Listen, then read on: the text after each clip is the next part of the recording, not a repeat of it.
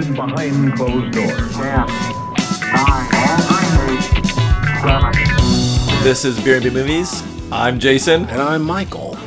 Jason, what movie are we talking about today? Today we're going to discuss RKO's 1951 The Whip Hand. Michael, what are you going to be drinking today? Oh boy. Today, we are proud to be drinking the Baltic Maple Porter from Enegren Brewing Company. Did they sponsor this? They sure did.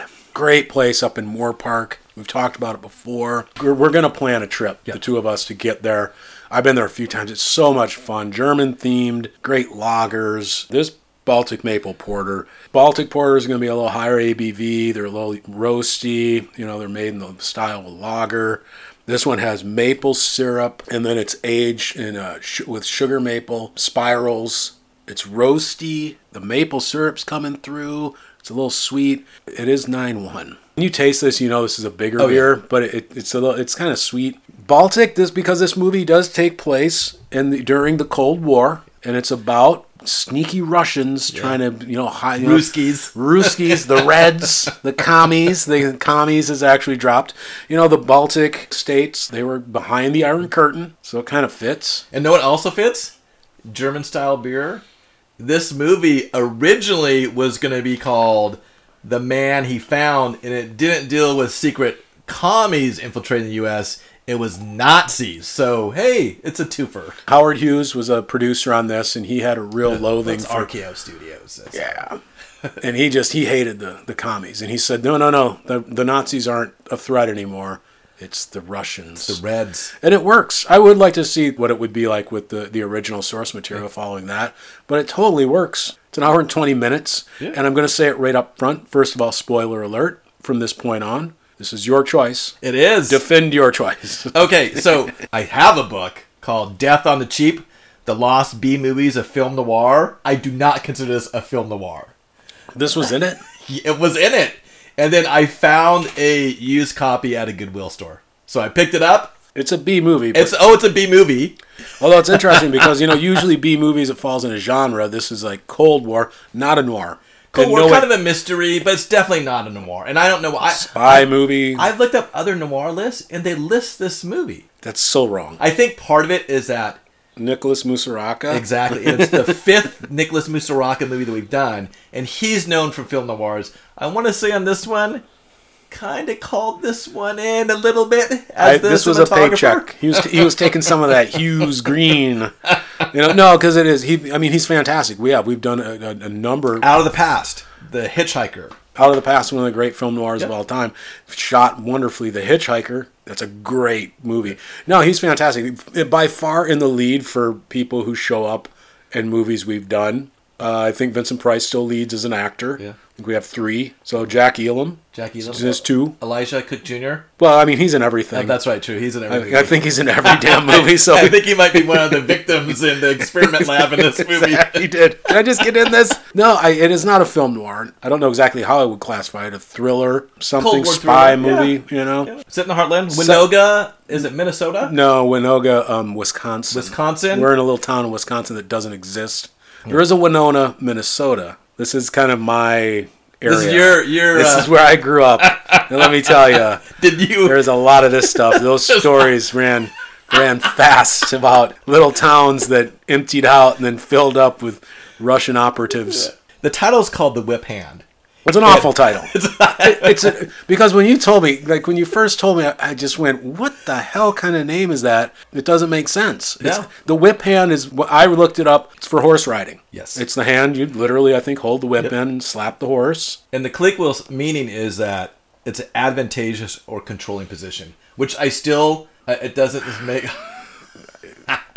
Lewis. I think we've got a Baltic maple porter. We're already getting into it, so I don't think things are going to get any more clear from this point. I just think that once they change it from Nazis to commies and they change the title, they were like, let's just call it the Whip Hand. And people are like, that sounds good. You know who did it? It was Howard Hughes because he's the only one who could say that and not get laughed out of the room. Yeah, exactly. if Howard Hughes came in with his Kleenex boxes on his feet, and he just just went, "It's gonna be called the whip hand." And everyone, went, "Sir," and he's like, "Oh, have you dropped out of a plane?" You know, like- because they did have to do reshoots. And you'll notice some of these things because every once in a while there's someone that sounds a lot more like a German Nazi than a red commie.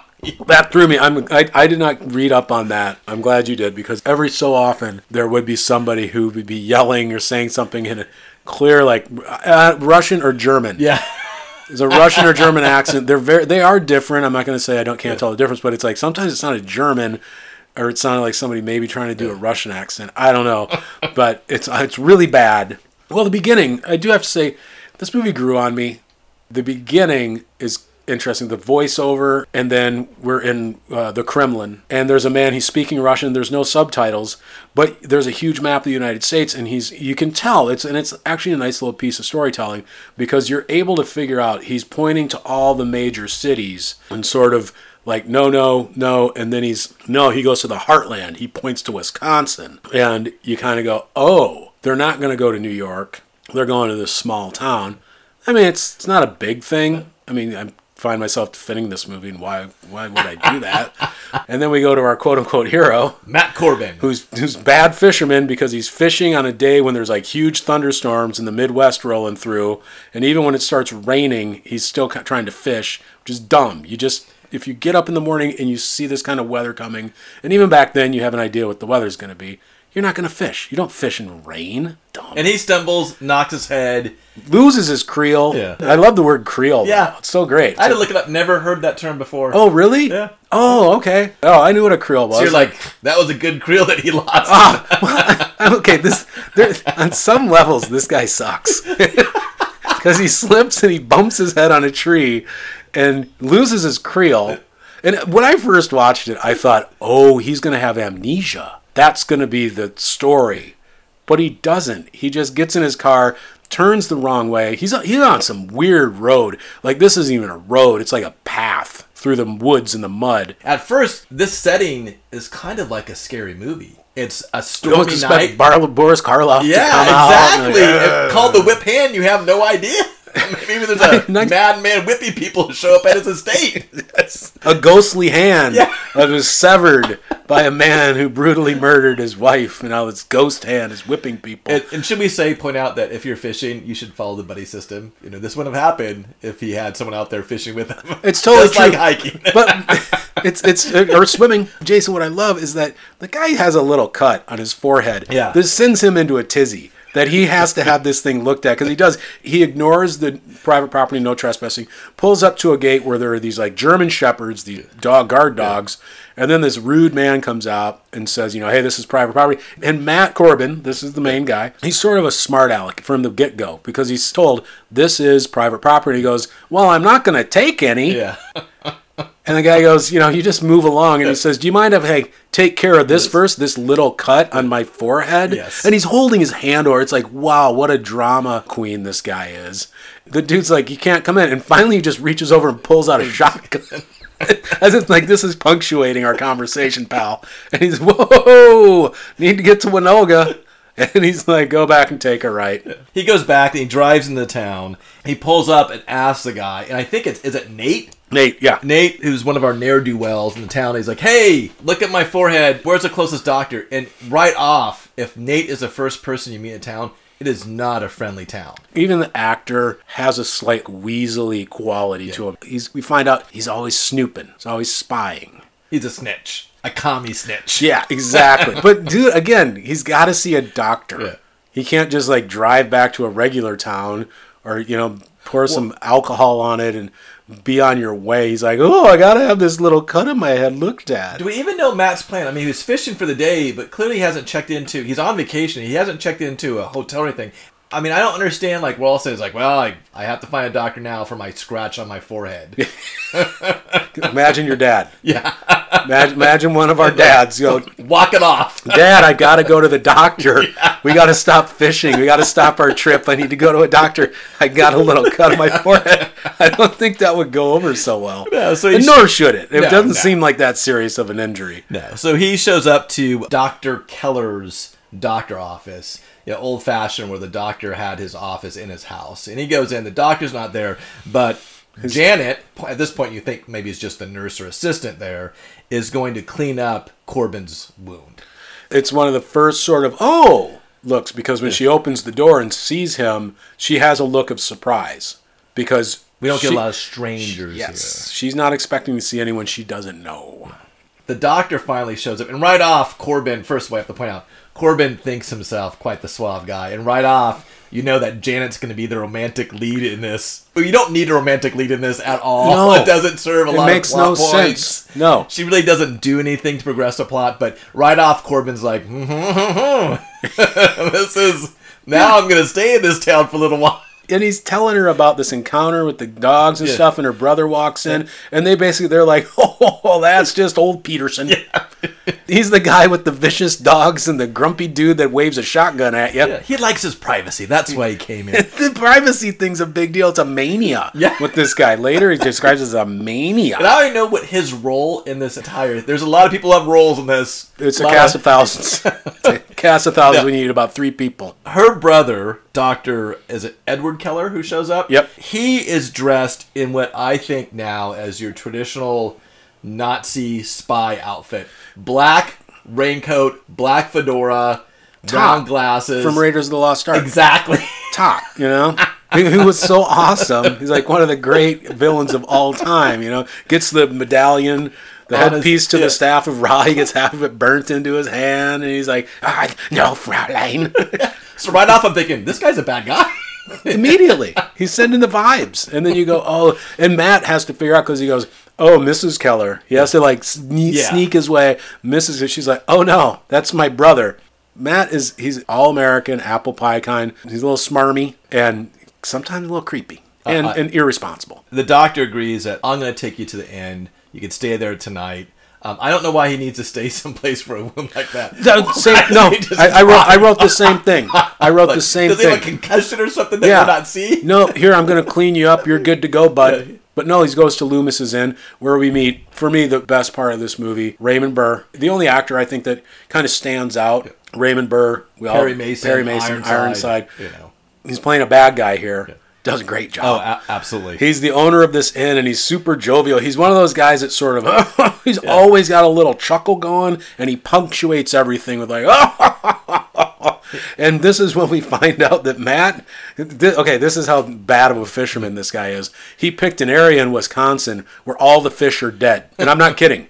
All the fish are dead. They're like, dude, you're not going to get any fish. They all died of a virus years ago. Nobody's heard of this. You would think if that happened, like all the fish died of. First of all, you'd have all these signs. They'd be trying to figure out, well, we got to stop this from happening and spreading because if all the fish start dying everywhere, that's a huge problem. Matt's just kind of like, what the heck? and Lim is like, well, this is your problem. He pulls out Matt's guidebook. It's like dated from 1945. It's six years out of date. But he's got a place for you just down south. Oh, yeah. Old Loomis is like, oh, I got a place. He's like, this uh, is this uh, out of date too? And he goes, no, no, 1951, Mister Corbin. And they, you know what, Jason? There's so many trout down there. They take turns swimming. All this homespun. Folksy Oh, charm. oh, absolutely. But But it's the first big lie too, because Loomis insinuates that they stayed as people departed. Mm-hmm. Later on, we learn like that's that's a lie. it's an odd thing when you are trying this whole scheme that you would tell a lie that's so easily disproved. I think they honestly feel this time like tomorrow morning we're gonna be gone. They're- yeah. Oh, they want him out of town. Which I, again, I go back to the doctor Yeah. that when he goes upstairs to his room, they should have all been going to Keller and saying, "Why did you didn't tell this guy? You bandaged him up. He got a little scratch on his head. You put a little one stitch in there, and you send him on his way." Matt says, "Has anyone ever done a story on Winoga?" Loomis is like, "What are you, uh, you know, a newspaper man?" He's like, "Well, I'm actually I write for American View."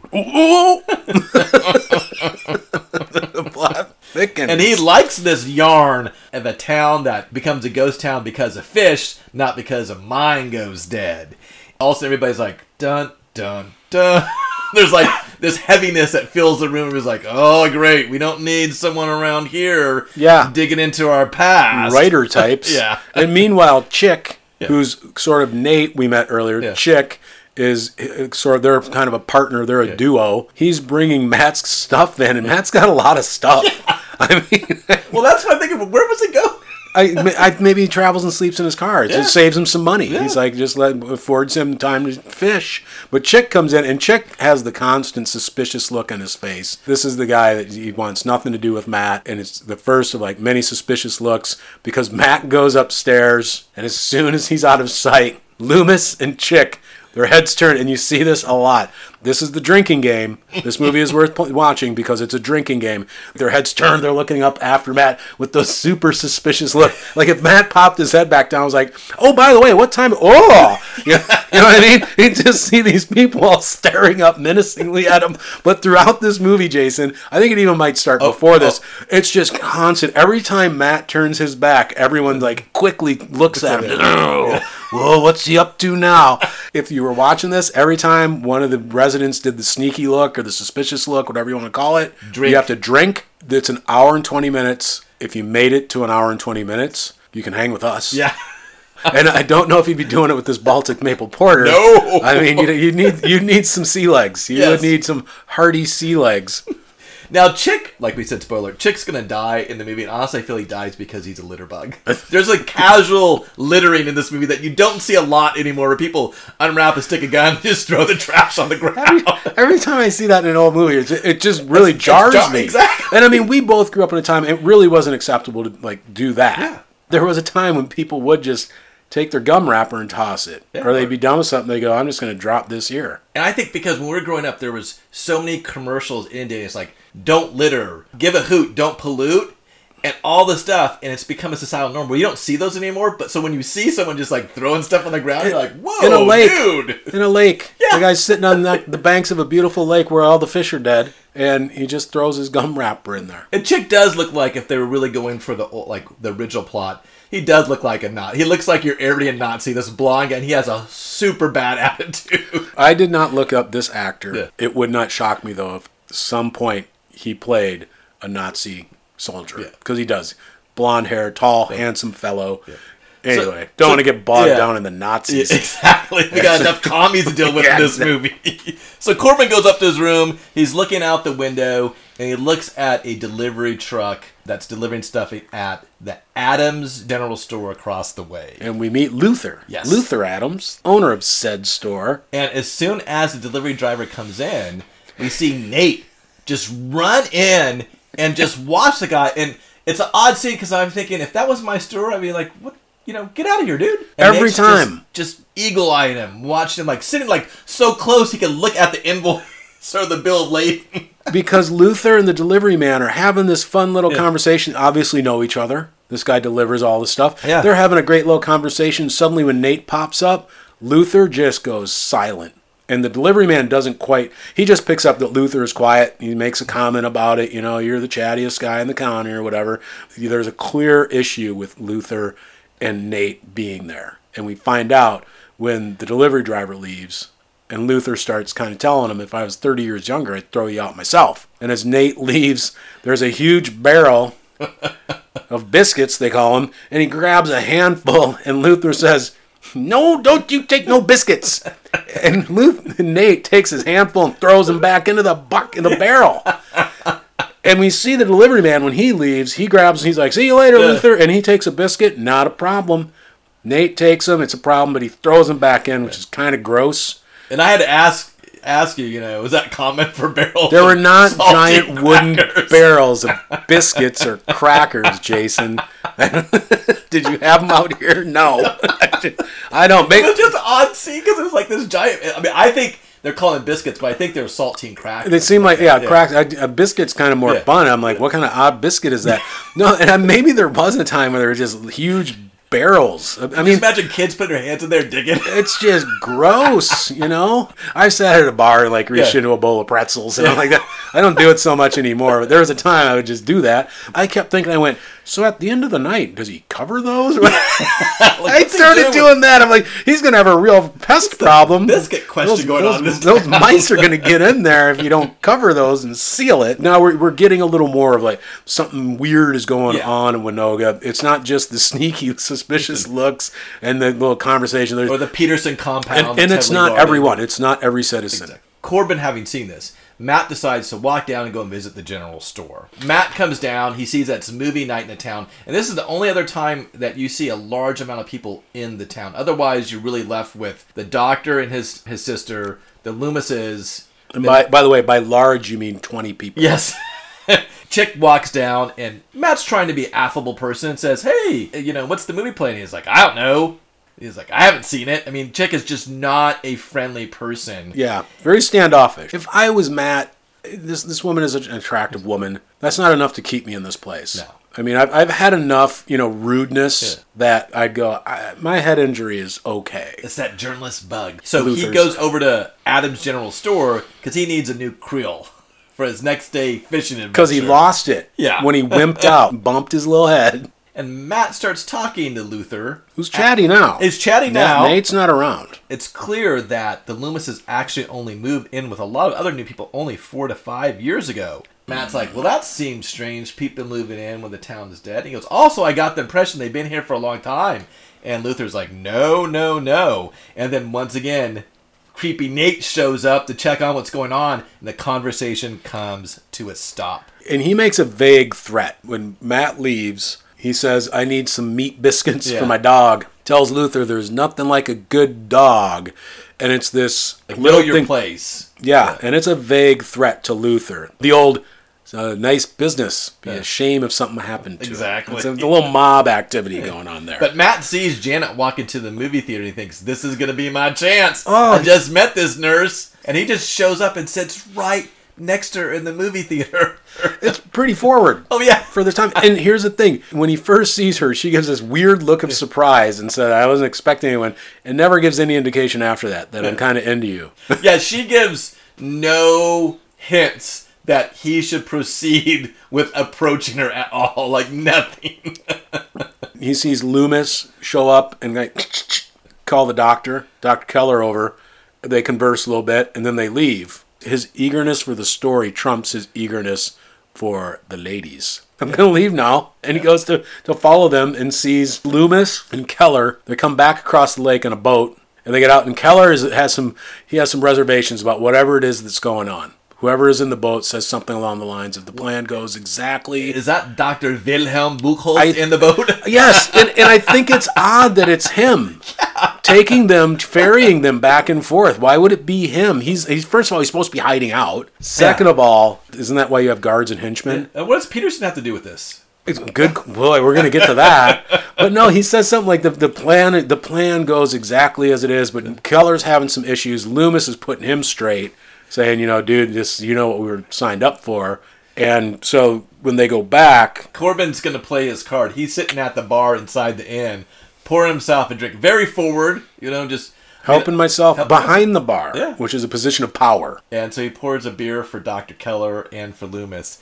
You can feel the tension there. And he says, Hey, I saw you guys on that powerboat. No, you didn't. Yeah, and, and that's the thing. Like, no, you didn't. This is pretty much like a Monty Python Yeah.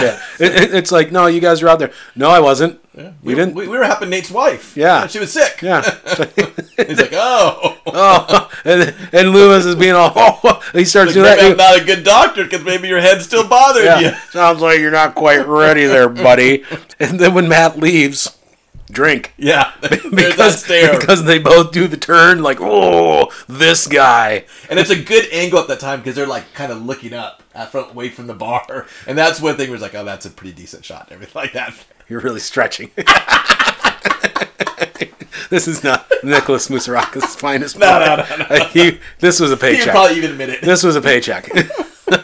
so, I mean, now we're at morning, and you know what? Everyone's excited. They're all gathered at the bottom of the stairs, ready to see him. Just he's out of here, and he comes down, and he's kind of slappable because he comes down. He's got this smarmy look on his face. And the great thing is, is Loomis is standing there with like cup of coffee. Yeah. Like he's gonna walk this dainty cup of coffee up to him, like, ready? Here's your coffee on your way out. Yep, little coffee to get you going, get you out, get you the hell out of this town of weirdness. He comes down, and he's just standing there, almost like he's up above, and it's almost like he's making this grand announcement where he's like, "Oh, yeah, really sorry to do this to you, but I'm going to stick around." I think there's a there's a yarn here. There's a story here I want to yeah, with, investigate. with a cool title, and he's like, "I'm going to go take a little turn around and take some pictures." and Loomis sends Chick to follow him. The great thing is, is when he leaves, Chick he gets a little, little sassy because he's like, yeah, he's gonna be leaving in a few minutes, huh? Why don't we just like knock him on the head, basically, like let's kill him? And I'm thinking, yeah, it seems to be, you know, if you're in that sort of s- situation, but he's sort of letting Loomis know, like your way doesn't work. But Loomis says, follow him, don't hurt him. Just keep an eye on him. But basically, like, Chick, don't go out and kill this guy. Not yet, at least. don't kill him. So you saw, I don't know, maybe a crowd of dozen, maybe a dozen and a half people at the movie theater last night.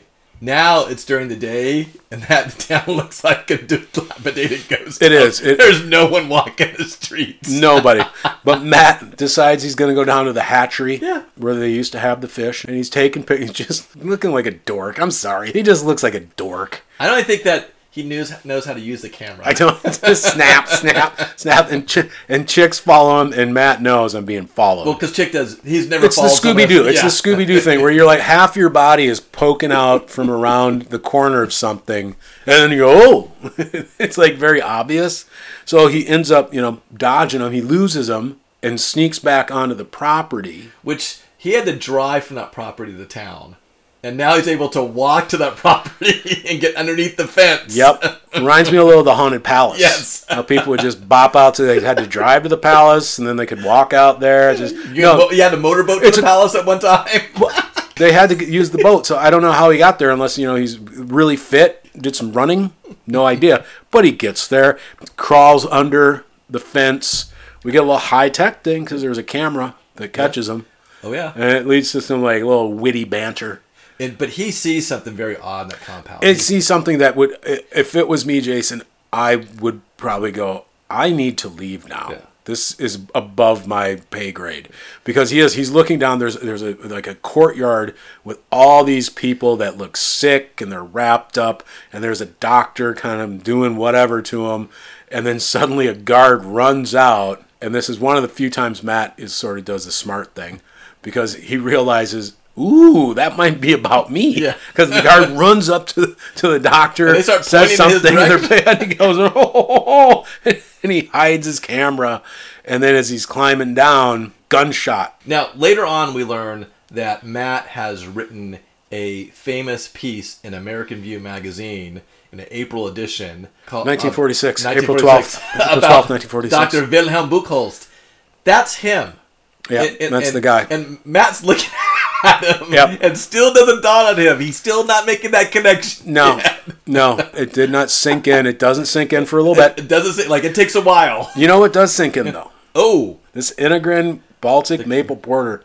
Cheers again. Cheers. This is so tasty. I'm a big fan of this beer. Yeah, it was very generous of uh, yeah. Marie to get this to me. She's been very cool. Such a great spot. That there's like a little alleyway. I think I mentioned this before. And like there's a little coffee shop cafe across the alley. Their menu meshes great with their beers because there's like sausage plates and brats, and you can get a pretzel. So it goes with that German kind of out. There's outdoor seating.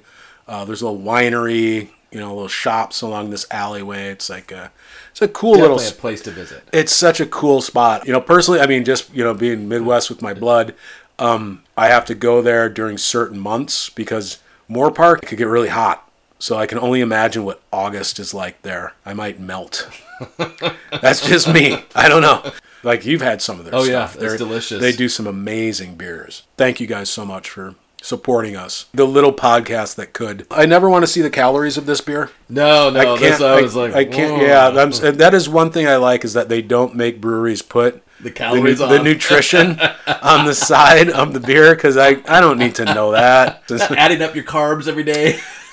Not when I'm doing this. Not at all.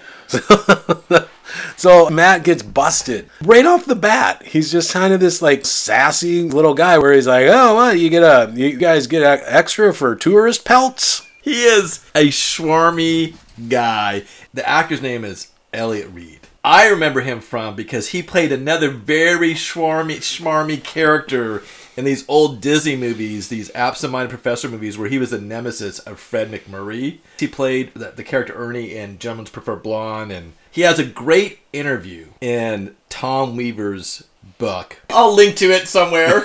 During the interview, he's asked, Tom Weaver asks, Hey, now the fun is over. Let's talk about the whip hand.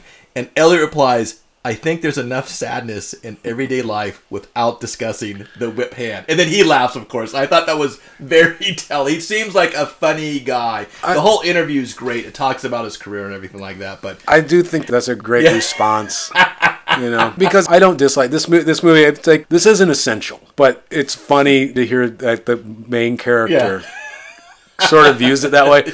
He's not taking himself too seriously, and he and he's not offended. No. You know, by he's he's like, I made a silly little movie that's actually great for a drinking game. Exactly. I, I, it almost sounds to me like if he was here, he would go, "That's a good idea. yes. This is a drinking game movie." Because he even points out in interview, he said, you know, this is supposed to be a tough guy character along the Robert Mitchum role. And he we have to say, when you see this guy, he is not tough. He's not.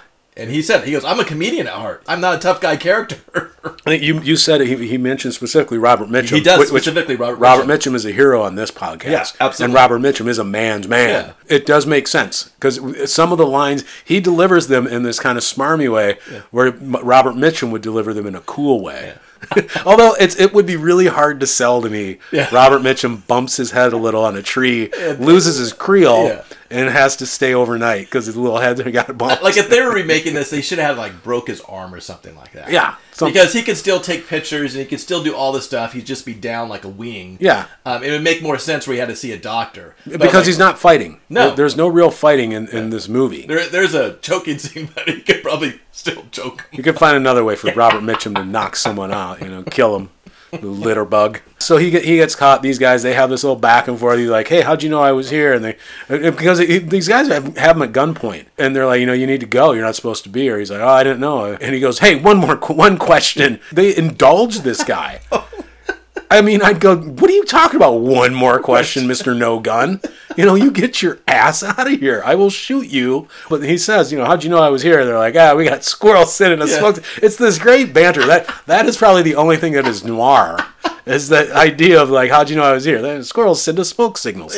Only thing that's noir. So he leaves, and then all of a sudden, Chick shows up, and Chick goes, hey, did you take his camera? And they go, he didn't have no camera. You didn't search the guy. Well, no, they did. They pat him down loosely, and and this is interesting because these guards, there's a whole bunch of different types of guards. There has to be a hierarchy because these are townie guards. They're clearly American communists, or they're just they're like the people who work on the Death Star. They're just hired. They don't know what they're doing. But these guys, These are the people. these are the people. Yeah, and one of them does pat um, really quickly. Does pat Okay. um, All Pat right. down. Thank you. But still, the same thing. Like they didn't ask him, like, "Hey, what were you doing up here?" They buy his lies, like, "I was just hiking through." I will be honest, in my lifetime, when I'm hiking, I have crossed fences. I wasn't sneaking onto Russian compounds. secret la- labs. If I got caught, I never did, but if I did get caught, I'd play stupid and say, ah, I didn't know. Didn't see anything. So anyway, Do you think that the town has already informed the compound, like, "Hey, we have an issue"? Because it sounds like they already know that there's an issue that there's this journalist in town. So you think they should have told the guards, like, "Hey, listen, you see this guy wandering around? Don't take any lip from him. Just get him back the other direction." he deserved at least a gun butt to the Yeah. face for his troubles. Just, hey, you know that bump in your head? It's going to get a lot worse. But Chick ends up trying to. He's like, he definitely had a camera. I'm going to find it. We need Yeah. to find it. But so Janet has decided she's confronting her brother. Why are we here? Yeah. What's going on? All this. How old are you? Like, why don't you have your own life? Jason, there's it's so much. And one of my big questions in this movie is like she says she wants to leave. She acts like she isn't part of the scheme. She says she didn't know. She knows something's up. She even tells her brother what you're doing is wrong and stuff like that. She knows what's up, but she pretends she doesn't know what's up. How much does Janet really? They could make the whip hand too, and Janet was actually really like a triple No, agent. trying to make this movie more interesting.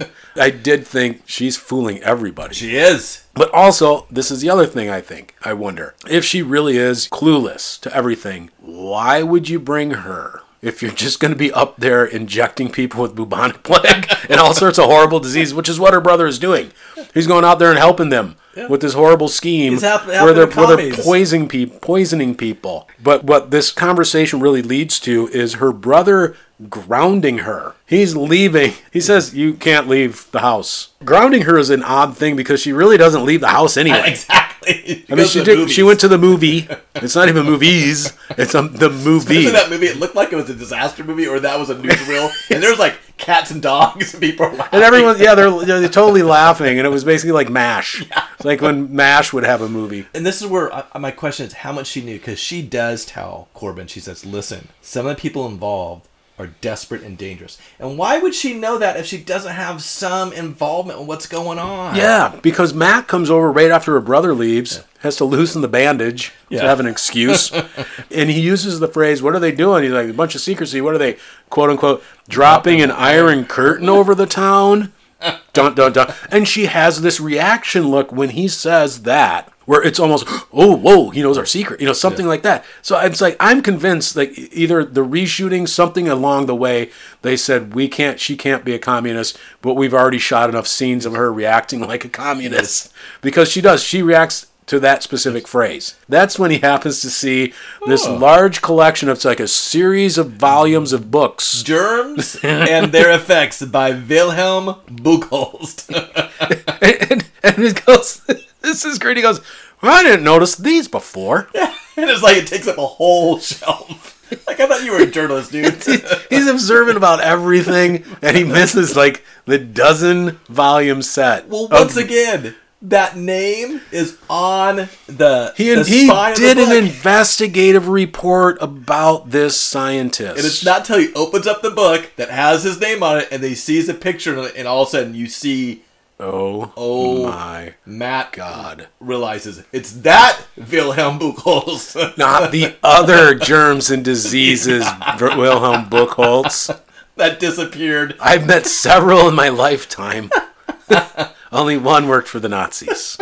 You know, the U.S. did have Operation. Let's not go into that. No, we have to mention it because that's Really? what it's about. Yeah, they did have Operation Paperclip, which was where 1,600 German scientists and engineers and technicians were taken from Nazi Germany after World War II to work on U.S. government programs. And They- the they were- Soviets did the same thing. They were sharing them. They were Yeah. divvying them up. yeah. You know, it's not not our shining. No, it's not. but the Soviets not the did the, high water mark. But the Soviets did the same thing, and this is implying that they took because remember this movie was originally about Nazis, so they took No, I- Wilhelm. Sorry, I, I didn't mean to. I just. It's like, how far do we want to go with this?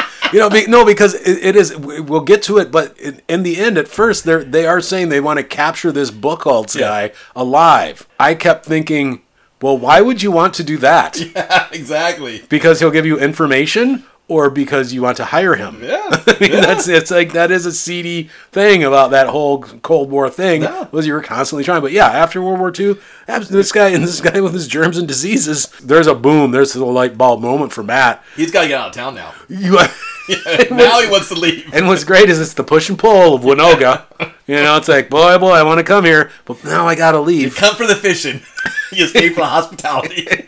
because now he's like, I gotta beat it. They're like, no, you can't. too late. Your, your car don't work. And that is a very ominous scene where Loomis kind of leans right up to it, and he's like, "Yeah, your carburetor." He's like, and Nate's like, "It worked this morning where I drove it here." I mean, Raymond Burr is great because he does this.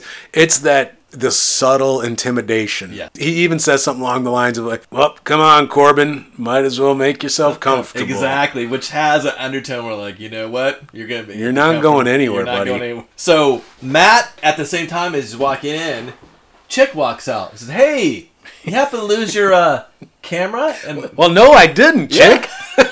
Because he does. Okay, I just got to say it. Some sometimes Matt Corbin sounds like Richard Pryor or Eddie Murphy doing the white guy voice, or Dave Chappelle doing the white guy voice. Sometimes is a radio voice. it is. It's like, no, I sure didn't. And Chick's like, well, good, because I found this broken one as he's unspooling the film and exposing it. Man, that'd be a bad day for me. It's yeah, like Matt essentially doesn't even flinch. But he decides to go up to his room and type out a coded message. tells his editor check issue dated April 12th, 1946. That'll give you the answer. So- there's only one way you're going to get this out. Yeah, it's not gonna be through switchboard calling because the Loomises they run the switchboard for the town and they listen to everything. So he's like, I'm gonna go and get Luther Adams involved, the owner of the general store, the old man.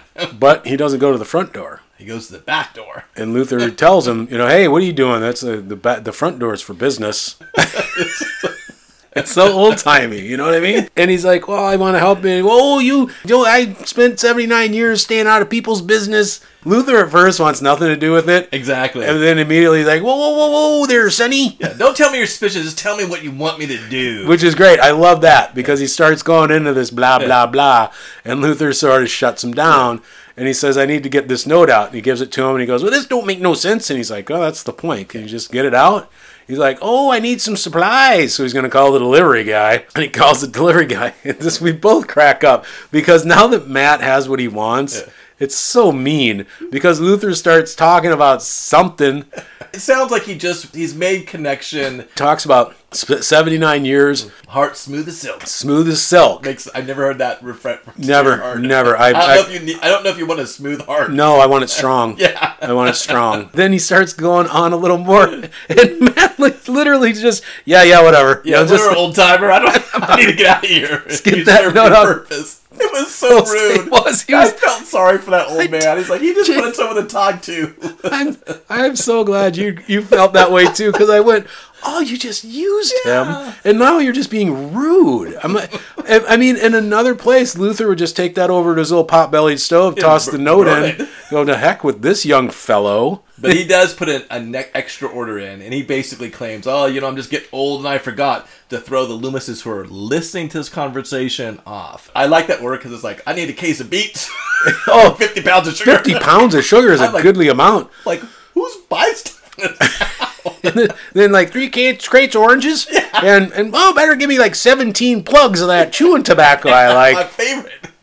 The delivery shows up. Matt is standing in his window on the second floor, looking down, and as soon as the delivery driver pulls up, Nate is like running across the street like I Let's see what's can't going miss a damn thing. Now it's interesting because Matt is doing something to throw everybody off. He's writing a story. He's really right, but he's Ah, writing the most the- bland story ever. and the, but the great thing that the title of it, the Yeah. town that ran out of fish. Even Loomis looked at this and was like, "Ooh, this is this is not gonna win any awards, Matt." Yeah, I would like to see. You've been up here all day. Yeah. I'd just like to see a ra- a And writer he gets his like right process. over his shoulder. The, the people Jeez, get really man. close to people in this movie. Like personal space does not exist in Winoga. I'm like, I don't know if Nicholas Musuraca is just like, ah, I'm going to try this for a Yeah. new thing. I'm, I'm just going to keep the shot simple. Just get closer. I just picture him like nursing a bourbon and Yeah. constantly going, ah, just stand closer. Closer. I'm not moving the damn camera. Stand closer.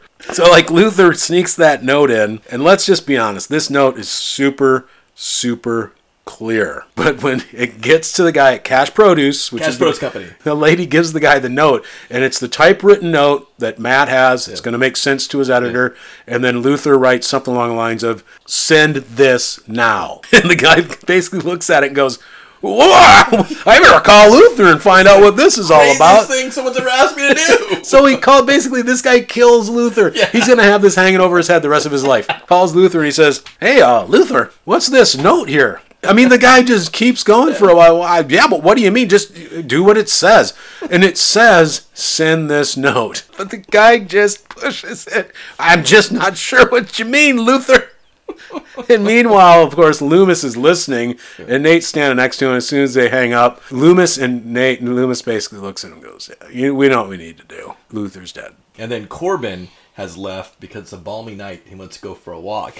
And he is watching Keller's office for the doctor to leave from the shadows. But what he doesn't realize is Nate is watching him from some more shadows.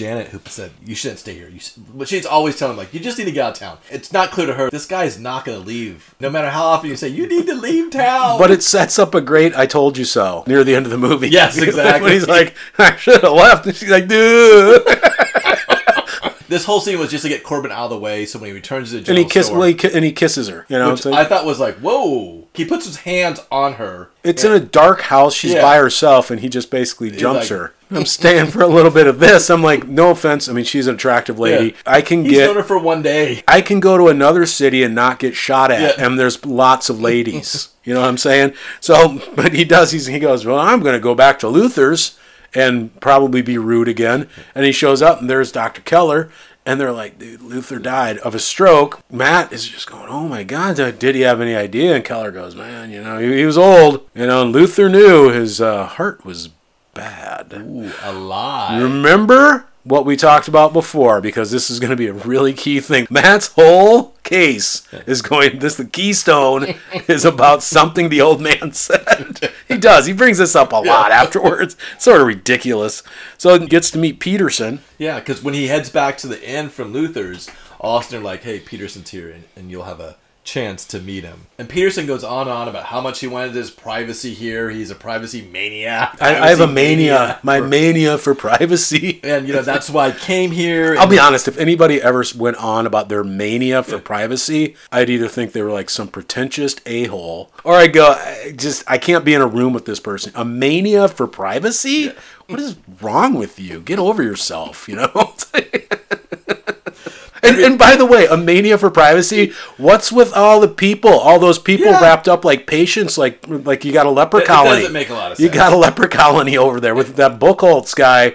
When I see him in a picture, I know who he is, but when I see him in real life, I don't know who the I hell have no that guy is. But Peterson He really wants the Napoleon brandy too. This forty-year-old brandy that he gave to Loomis. at that time I was like, oh, I think they're going to try to poison. That's my first thought. Was they're going to try to poison. They're going to try to force him to drink it. Well, I, like I just thought Victim. Peterson was like really nice It's like to the Loomis. latest, like drink this, Drink it. drink this, Worst, drink this, worst poison. Satanists ever.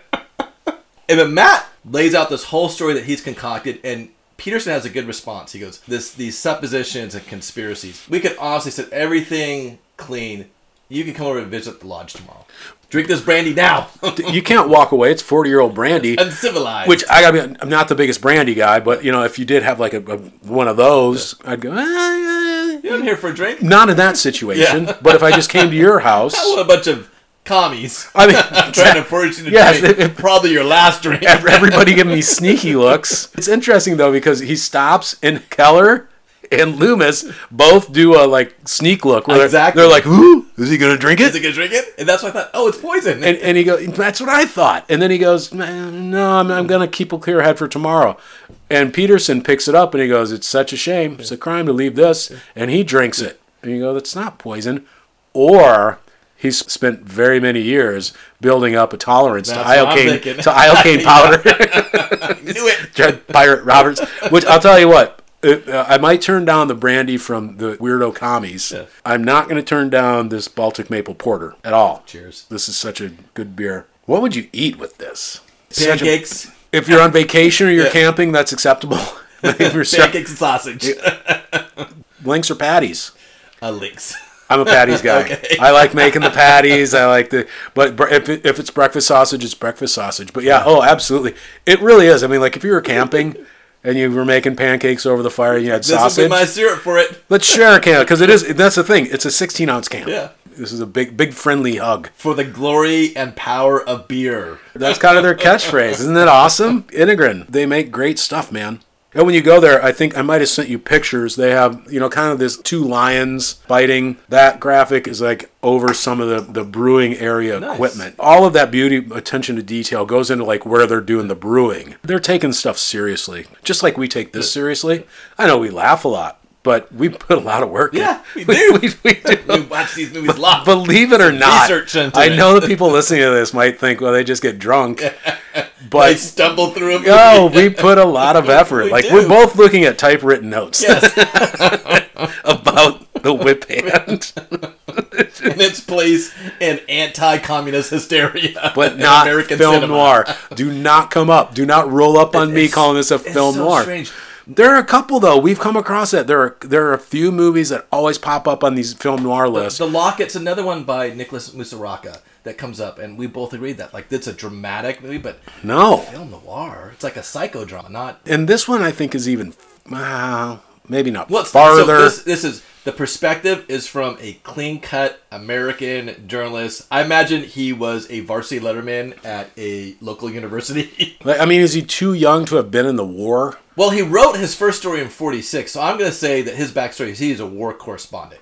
Yeah, because He he, was embedded he in wasn't a tough guy. Yeah, but he. You know, you know what? Robert Mitchum's character was protecting him in the war. That's, but later on, we learn out it's like maybe he is a tough guy because he does something that seems really complete out of character for this, and I was like, whoa, not just out of character, but impossible. yes, impossible. the last scene is, of course, the suspicious look. So you have to drink as Matt Corbin leaves the room. Oh boy. Mr. Peterson says, "Listen, we know how he knows this information, so I need you to go back, Dr. Keller, and get some more of that heart stimulant because." Got to ixnay your, your sister because clearly she's the one who's feeding this information. And it's time. We don't need a hysterical girl running around here anymore. Yeah. so poorly worded. It's, it's so awful. Yeah, even for that time, Yeah. it, that's a, that's a little rough. They give us throughout a couple of signposts that Keller is souring on the this whole scheme. I mean, he, he joined the Communist Party for other reasons. For Yes. the ladies. Yes. I'm not even gonna go. There. Not Not even. experiment on people. I'm not taking the it's for the parties, right? for the shared beer. Yeah, I, collective. I can go to anybody's house and drink their beer. Exactly. That's, what, that's what I thought communism Like, was this about. is not working out for yeah, me. this poisoning They people, dressed like a Nazi spy all the time. this poisoning people, injecting the bubonic plague, and murdering my sister. This was not in the pamphlet, bro. No. You guys plied me with your Baltic porter, but he still apparently calls his sister and says, "Hey, get some of that heart medication. Yeah. Bring it over." It's like he can't go over and do it. He's gonna have her bring the instrument of her death to him. I know, so rude. He stinks. That's a crummy brother. But we get a, a flash away to the American View magazine, and editor is clearly trying to leave for the day to get the 712. Is that the train he's trying to take? And his, I would assume at the time, secretary said, This note came in from Matt. You need to read it. Oh, does like- he need some more money? I'm thinking, like, what does Matt doing on vacations where he is everything like, runs out of money? like, like they think he's just up to his eyeballs in like hookers and blow or something. it's like this, once again, one of these. Once again, it's like Hunter S. Thompson. It's like, oh boy, he wants another one. Why is he? Why is he in Miami? and then, and this is a good assistant because he's going, whoa, whoa, this April 12th? issue, and she was, I thought you might want to see it. And she pulls it out. Blanc. flips it over, and the title of the article by Matt Corbin is Is Wilhelm Buchholz now working for the communists? Second line Famed Nazi authority on German warfare reported swallowed up by the Iron Curtain. And Jason, it's the same damn picture that's in the books. maybe maybe Matt's a visual learner. Matt writes so many, so much about scientists disappearing behind the Iron Curtain. One scientist looked like all the other ones. So now Matt, he's on full on. I got to get out of here. And he goes to get Janet. He's at her window, and she goes, uh, "Well, I have this heart, this drug here. And if you do, if you take too much of it, you die. I was supposed to take to my brother." and he goes, "That's probably meant for you." Your brother's gonna kill you. I mean, it's just such an awful thing because she realizes, "Oh, dude, my brother was gonna kill me." She takes his complete word. She's trusted her brother for the last four or five years in this town, and she's just gonna take the stranger's word who said, "Yeah, you're. I, that's clearly your brother's gonna kill you." I mean, Well, what, well- else, what else could it mean? Well, and also this is also when he starts using the evidence where he goes, "Luther's dead," and he told me his heart was fine. smooth as silk. Which he runs around, he uses this line a couple times. They told me he died of a heart attack, but Luther told me his heart was fine. This is all the evidence I need. Like he would go into court and just repeat over and over. Luther told me his heart was fine. Uh, he could not have died of a heart problem because he told me. He convinces Janet to go with them, and Well, first they have to steal a canoe. from Luther's store. They make a, a whole bunch of noise. But of course, Nate, who has been so sneaky and running over and looking, once Luther's eyes like, I don't need to set foot in that store ever again. It's totally true. Even though his dogs are like, I would think even there would be like a petty part of, of Nate that would go, "I'm going to go over there and take as many biscuits as I want." exactly. You know, He's like, "Ah." like he'd be over like pulling that barrel of biscuits out in the middle of the street. it just doesn't seem right. It doesn't play well with me. But anyways, they get the canoe and, And they they're leaving. They're running away, right? Oh no no no, Matt's like, Wait, what? we have to go to the compound, They're trying to kill us, but we want to go across the lake to Peterson's compound. which I could actually wait in the morning and he'd take me a powerboat over. and, and we know that this Wilhelm Buchholz is, is there. So they get over, and Corbin looks into the window and sees very clearly it's Buchholz. It's, it's movie magic because I am assuming that he cannot really hear what's going on unless these walls for this compound are like paper thin. except for the bulletproof glass. He's got enough to poison the water and kill everybody in Chicago. Yes, that's what he goes through. He goes this litany of items. Develop the new receptacle. We could deliver it to these major cities. It will kill everybody in Chicago. We could do it to other cities. Thanks to these human guinea like he's just running through the plots. Like thanks to these human guinea pigs. The, the one I really remember was like bubonic plague. Like he throws out bubonic listen- plague. all these diseases they're gonna have, and I kept listening like, oh, he is speaking with a thick German accent, so sometimes I couldn't listen. But you're right, the only one I got was bubonic plague. Some one sounded to be like the parrot plague. I'm like, well, clearly that can't be right. I've never heard of a parrot plague. I wouldn't want to get it. He's like, this has all been possible by these human guinea pigs, some who were fellow loyal communists who volunteered, and others who were communists who were traitors and turned over for experimentation. And then Corbin's like, oh, this is my story. I got it. Now I'm to hightail out there. They set off some sort of alarm. Nate and Chick go to Loomis. They realize, hey, Janet, Janet didn't bring that drug to kill her. Yeah. What's up with that? And they go over there like, dude, Janet's gone. What the hell? And so Loomis is "Oh, better get the boat, boys. Everything explodes at this time. There's guards everywhere. Some of the guards now have German accent. Yes, And- and, and they're shooting at them in their canoe. And you're right, yeah. It's like suddenly now everybody's like, well, you know, to hell with it. Now we can speak with our. Yeah. So that makes me think like there are some people that are Russian. It's like the Americans, but there are also Americans who are sympathetic to Yeah. what they're doing. I, but I think it's a mixture of I, both. I, but I also think with the reshoots, it, this is a mess. yeah, it's a mess right here. You just have to watch for the sneak looks and have a drink. yes. they find the canoe flipped. Loomis, Peterson, Keller, and they're You're like, uh, dead. they're dead. Peterson does say, or check all the shoreline. We have to make sure they're gone. And so Chick sets up on one of the shorelines. Once again, dies because he litters. He throws trash into the lake. yeah, it's got a piece of gum. And right underneath him, It's a little overhang. is Janet and Matt. And Matt has a clear idea what he's going to do. And this is the scene where I'm like, whoa. He somehow gets out, gets above Chick, reaches down, grabs him by the throat, and chokes him out. Chokes him to death. He doesn't have his hands all the way around. It's like It's on the side. It's almost like he's massaging Yeah. him or doing like, like doing that, you know, rubbing. The, he's trying, trying to get his, you know, vascular system I think it's like moving. the demons, you know, demons where they rip the throat out. I thought he was going to do that, but it's just like ah. that's what we would do if we remade it. Yeah. he would reach down and rip the throat open. Would, push him into the lake. yes, yes, absolutely. But he does. He chokes him out and doesn't take his gun. No, and that's it for Chick. And that's a good moral lesson. Don't litter. Well, Or- don't litter and don't be just a rude person. Yeah, don't don't be a communist underling. There's Or- a whole there's a whole bunch of things we can learn from this. You know, the communists could have learned a lot from that. You know, because It was a brutal thing. because you first time Matt looks like his hair is the first time it's out of place. He's like just choking and there's like You're right. sweat on his forehead. Yes. I'm like, this must have been an early shot. But then Matt and Janet, they're, they're like booking it through the woods. And this is, we get another little piece of 50s se- cinema. sex. Yes, this is the view of women because she's swooning. She can barely walk. And, and he goes, Well, we better, we better get somewhere because we can't handle this. Yeah. Can't handle walking through the woods. yeah, when he, as like like you saw at the very beginning of the movie, he stumbles when he's fishing by He bumped his head and everything, his whole world stopped. Jason, I, I can show you scars everywhere that were much worse than that that I really didn't think about. You know, it's like I went about my day. He bumped his head and he went, everything stops until I see a doctor. When they're stumbling through, of course, they go, oh, They find a cabin. let me tell you, Wisconsin folk are good folk. You see a cabin in the woods, you're totally cool to walk up to it in the middle of the night.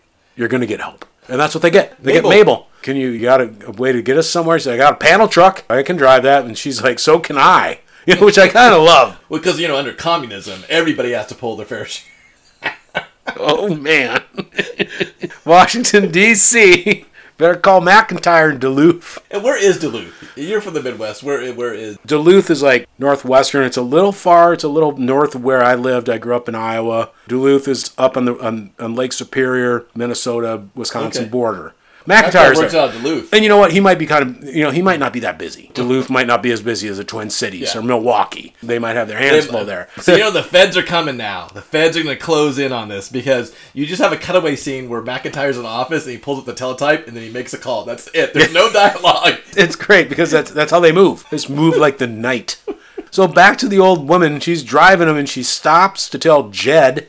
The first time I saw this, I, I went, "No, this isn't right." Yeah, exactly. Because first of all, she's like, "Why don't you guys come in, sit a spell?" And then she stops here and she's just honking her horn, waiting for Jed to come out. You know, what are you doing? And she goes, Well, I'm going to tell my husband, leave a message. I go, Why don't you just leave a note at home? Yeah.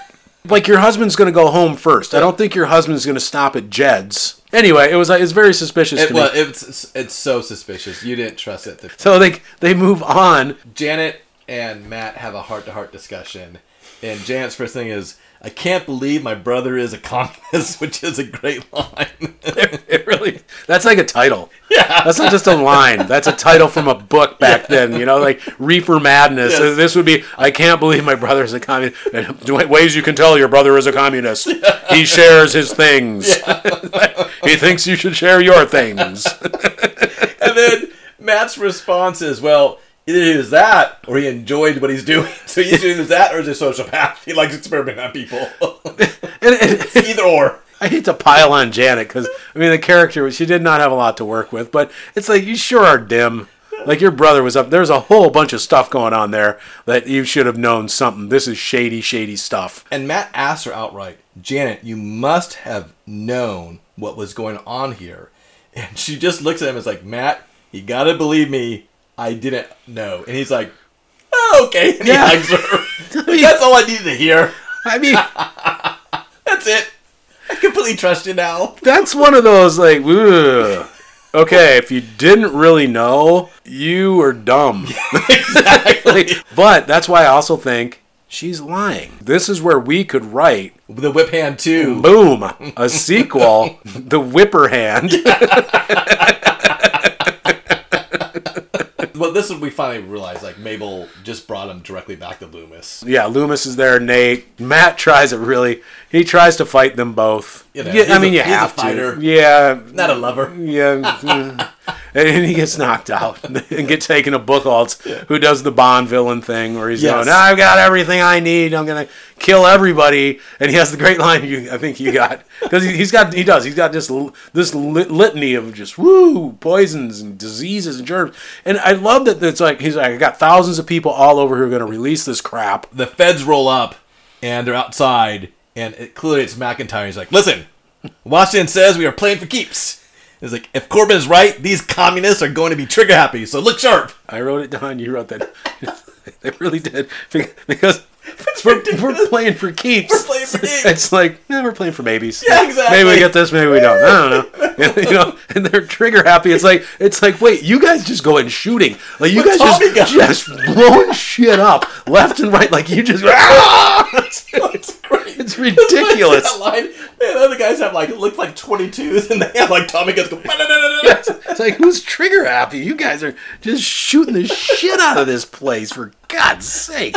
They're rushing the compound. There's a gunfight. okay, a couple things happen. They're in there, they're shooting the place up. Craziness. We go, Matt is being held by Nate in a room because Buchholz has said, You and Janet are going to be guinea pigs. Have fun. Going to Really, really. you up with a bunch of diseases. Not what I'm going to sign up for. But so he's in a room with Nate and he does the old, Hey, can I get a smoke? Yeah. And Nate goes, Eh, why not? You know, you're gonna die anyway. I'll give you a smoke. He's like, whoa, whoa, whoa you got a light? and then he's like, ah, beat him up. It's like the oldest trick in the book.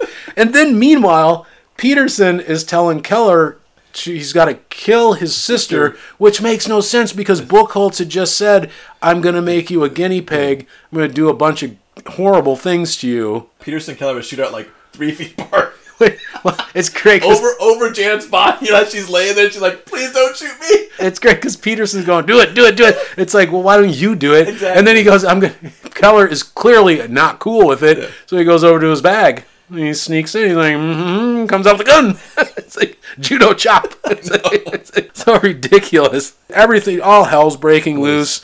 And then they come in and they find the observation room. All the laughter aside, to me, it is like such a mind-blowingly awful thing. The idea of like human experimentation, doing doing this to humans that Buchholz has been doing because the FBI runs in and Buchholz is in a room, and that's where all the people are. They're bandaged up. These people have stuff all over their face, and it, they've just been injected with horrible diseases. This this guy has just been experimenting on them, and Buchholz is in there and he's got like a detonator and, he, and he, they shoot at it and it's bulletproof and he's just he's just being the classic villain. He's like ah you can't do that and blah blah blah. And I'm not even gonna try to do the accent. And McIntyre's like, "You talk like a crazy man."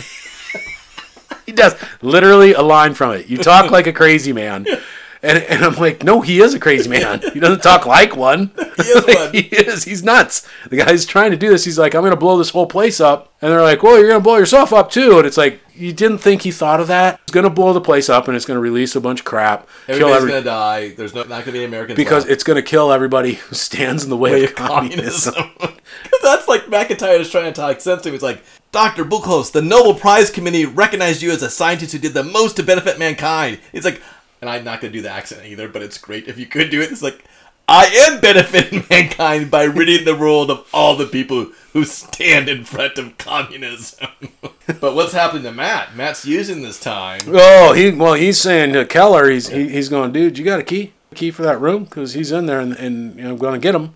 So he gives him the key, and he sneaks up behind him as he's giving his grand speech. There's Buchholz giving this speech, and Matt's sneaking up behind him, which that would be a drink too, just because it's a sneaky move. It's a sneaky move. That's also the sneak look, but it's a sneaky move. I would say this is because the sneak looks are behind us at this point. He runs up, bam, knocks the detonator out of Buchholz's hand, knocks him down, and it's very much like the movie Freaks moment where they get all the her. people have experimented basically start beating on him and they ba- they basically they kill him. My guess is it didn't end well for him. No, no. That night. He said some of those people were, were good, loyal communists who volunteer. They clearly didn't like him either at this point. Like, I can see the traitors they threw in there, but he did say that there's some people who volunteered and, like, they're all beat on. So that's the end. Then you get like newspaper headlines like American View, Yeah.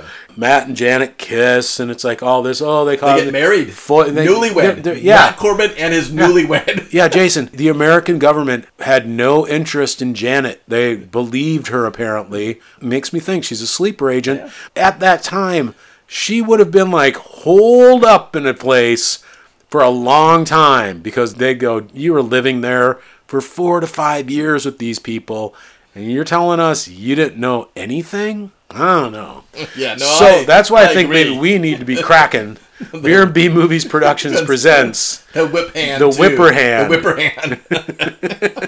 The whippening. Whip hand two, the whippening. As we chuckle ourselves, very Loomis like, to the end of this episode, I have to ask you do you recommend this movie? it's not a great movie, but it's a fun, decently acted, quick, completely B movie genre movie, and, I do like it.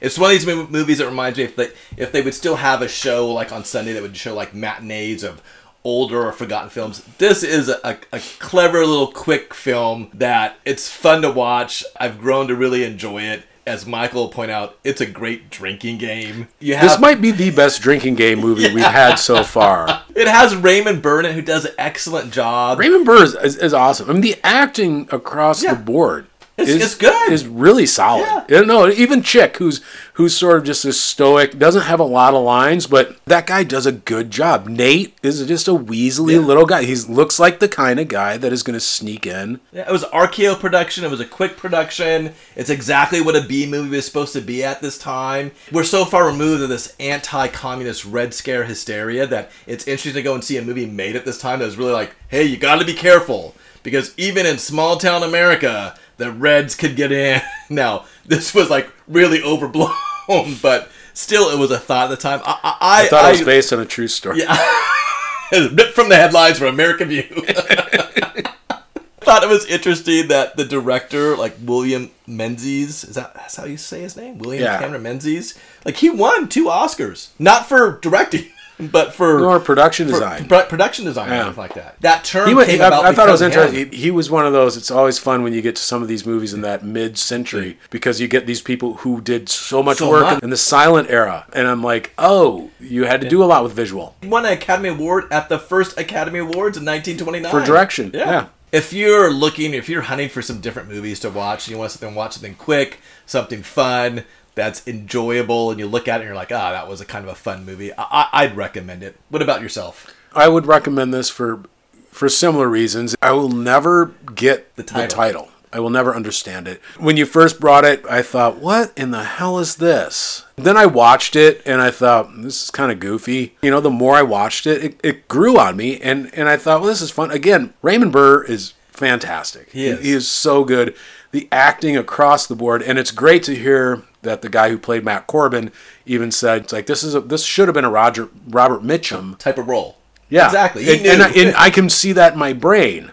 You know, he did what he could with it. It's fun. It's quick. I always like loath to sort of say the time of a movie, but it's an hour and twenty minutes. It does capture that time. People were scared of their were. neighbors. If their neighbors were doing something weird, they thought that might be a communist. So it's like this. I will say one of the reasons I recommend it is it is it's a great drinking game. Oh, yeah. it's not it's not boring. We've had boring. Oh yeah. We've had some boring. It's Are you not talking about the seventh victim? Are you? God, that movie was boring. You know I'm talking about that because I think you feel the same way. It's just when it, when it's your pick, you have a tough time saying like this movie was a drag. It's like I can admit the, the Ghost Keeper wasn't that great. It does it haunts me, but and I can admit the beating sucks. it's just awful. You have a tough time with the seventh victim. The movie is boring as hell. So no, but th- no, this movie is just fun. It's just it's just a silly romp now the Baltic Maple Porter from Enegren. Oh hell yeah! I can recommend the hell out of this. Cheers. This beer is great. And this is a, this is a lead up. The next episode after this will be 50 episodes. This is our That's- lead in. that's a number feat. 49. Yeah, I'm going big. We're going big on the beer. Yes. I mean, the, this Baltic Maple Porter is this. This is not for the faint of heart. Oh no. Do not put these down and go fight the communists. No, you will you will lose. well, unless they've been doing it too, and then we just might have some like really like ugly fight in the mud. this might provide some liquid courage, but Oh well, they give you the liquid courage, but then sometimes you also need the co- coordination. that's true. That's true. So if you can handle it, you know what? Instead of fighting, have have a Baltic maple porter, share it with them. Sit down, have a chat. with the Reds, I I bet you would end up finding out, hey, we both like B movies. We both like beer. We have a lot more in common than most people well, want a, to that's a very positive saying. I was gonna end it with like better dead than red. I'm I'm trying to be positive here, you know. I, I mean, that's that's what we're trying to do, right? Yes. We we want we want people to escape. There's enough negative in the world. We want to be a positive depot. And so once again, thank you for sponsoring us on this episode. Oh, Terrific beer. Enegren, yeah, thank you guys. We- I'm a huge fan. I know Jason's becoming a huge fan. Absolutely. I send their stuff to friends, and they're always like, "Whoa, okay, can you send more of this?" and I'm like, "Well, you got to send me something. This is this isn't a one way trip. This isn't, you know, you're going to Canoga to blow yourself up and turn yourself into some diseased monster. This is a friendship. you got to send me beer. So no, yeah, Enegren is. Uh, thank you guys so much for supporting us. You've been great. It's I love visiting you. Can't wait till we get to go there. Absolutely. Because it, it's so much fun. It's just a great spot. Great place to just have a beer, have a conversation. Well, I think that wraps things up. I think it does. Please like, subscribe, and comment wherever you listen. Follow us on Instagram, Facebook, and Twitter. And check out our website. This is Beer and B Movies. I'm Jason. And I'm Michael.